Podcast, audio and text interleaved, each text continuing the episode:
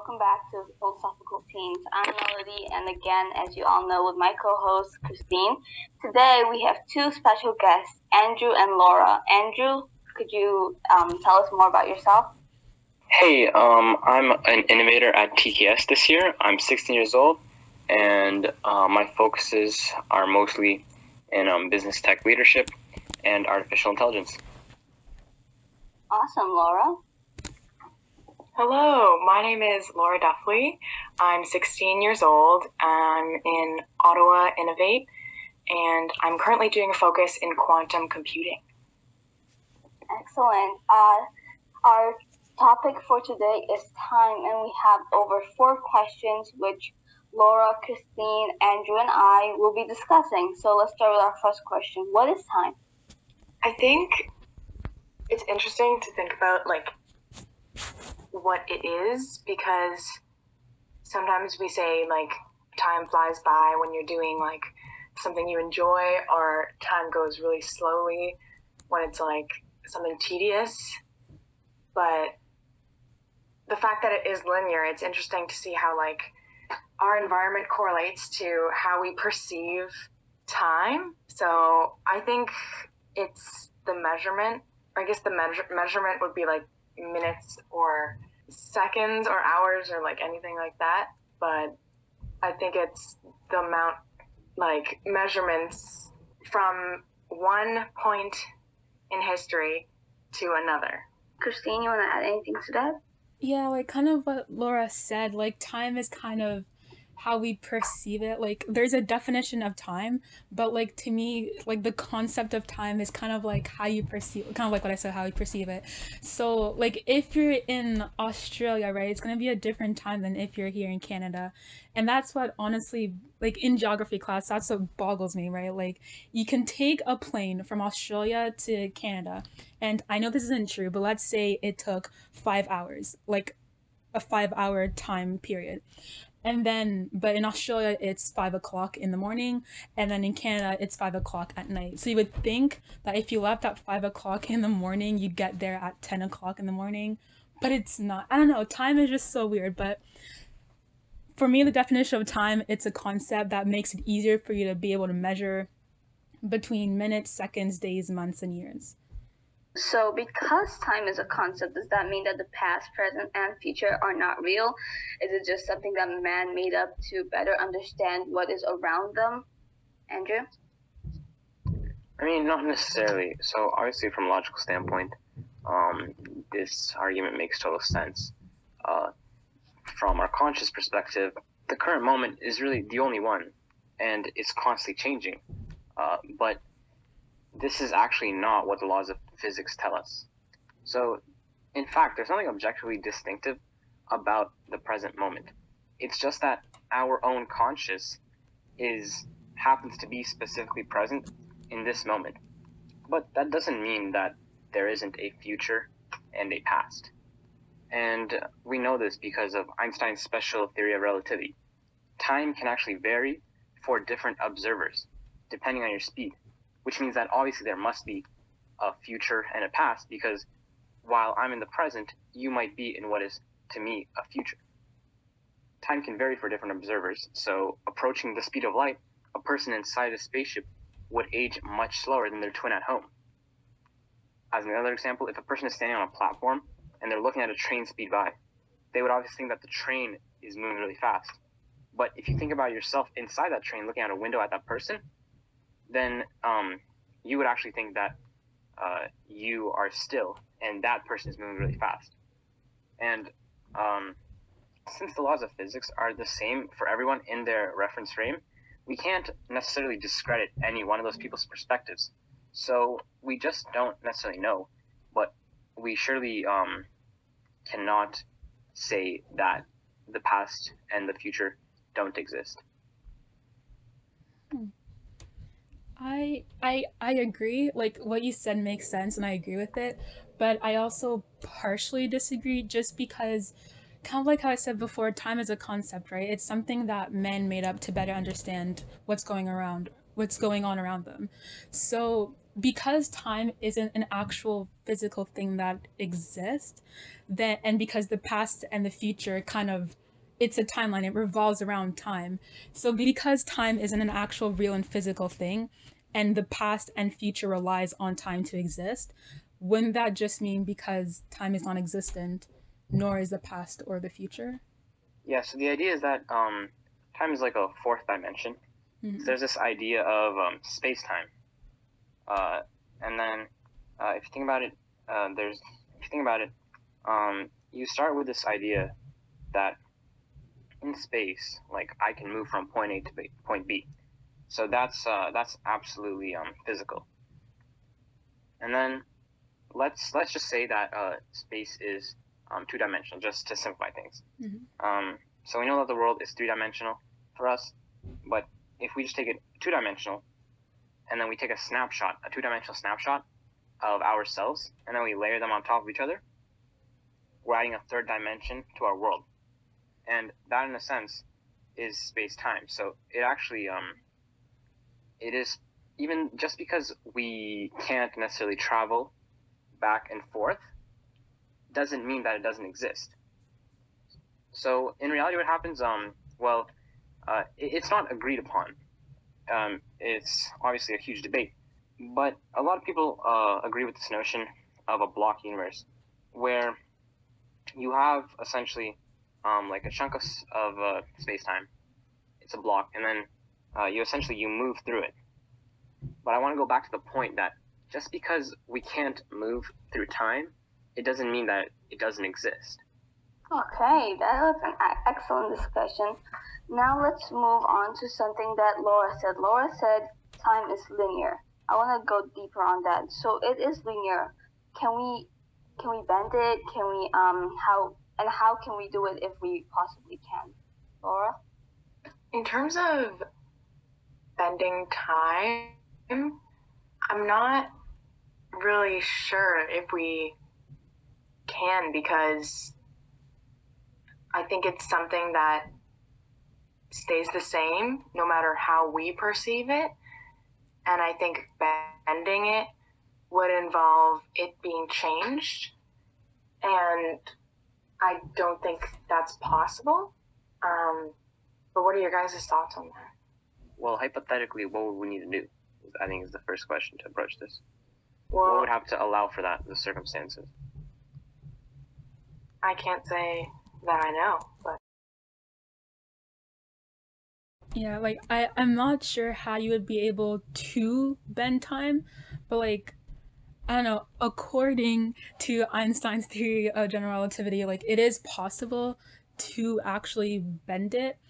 Um but like I don't know, it's kind of like going back to like what I said how time like it's it's made it's a concept, right? So it's it's very theoretical. So I don't I don't know.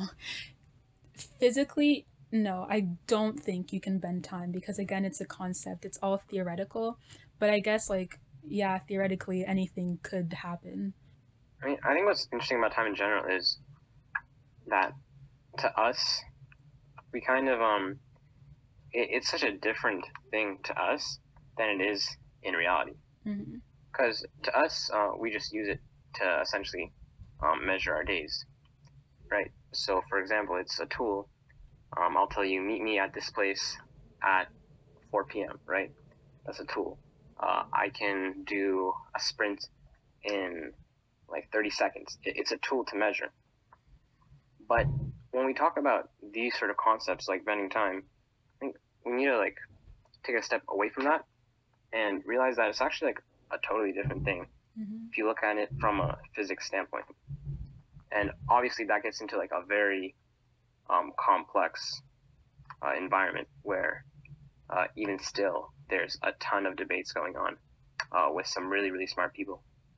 I feel like something that a lot of people, I guess not a lot of people, but something that, you know, we're not taking account also is how time itself, yeah, it's not really a physical thing, but there's also space time, right? Like space is time, it's the fourth dimension to space. Um, and so it's also almost like the exact same question as can you bend space or can you bend space time? Um, and not just time itself, right? Like, um, like bending space time theoretically it's it's possible. It's it's um part of einstein's theory of general relativity. And yeah it is possible. Like if you were to bend it it kind of make objects move like in a curved path. So it'll be like really weird.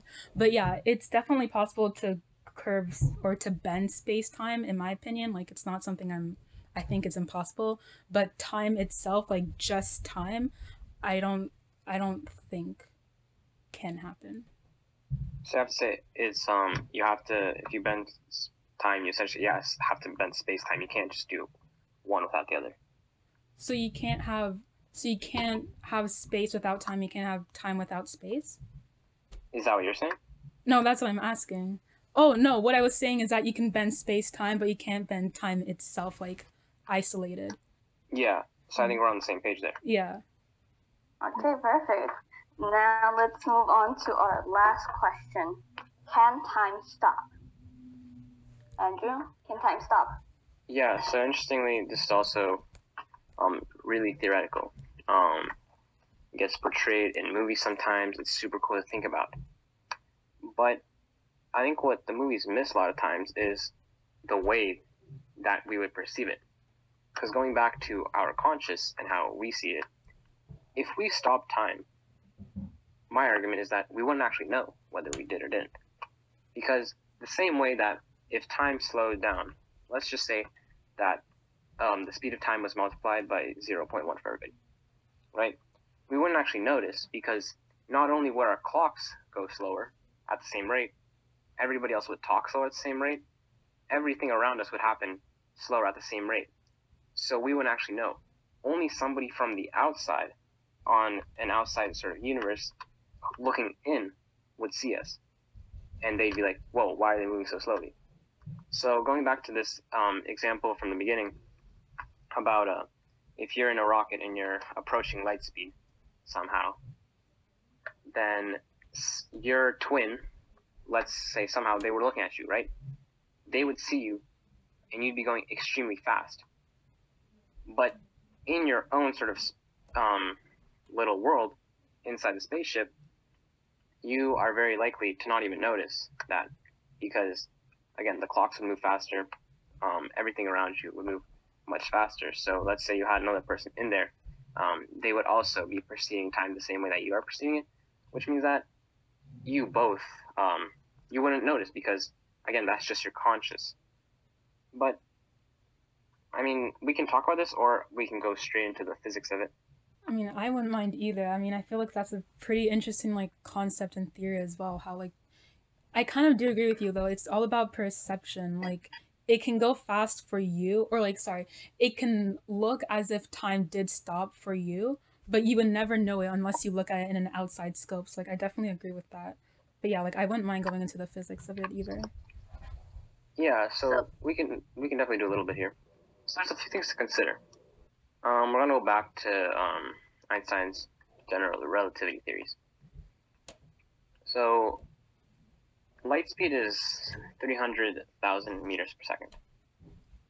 Now, time slows down for objects that have a bigger gravitational well and for objects that move faster. So, um, if you fell into a black hole, for example, um, you wouldn't notice anything, but the person watching you from the outside would see time slow down and um, watch. Now, time dilates on moving vessels. The greater the speed, the greater the time dilation. So, if theoretically a vessel approached light speed, if it would be able to approach light speed, then essentially time abroad that vessel would cease to exist. So that way we could um, stop time. However, this is actually impossible because as a vessel's mass, um, so a vessel's mass it increases with speed.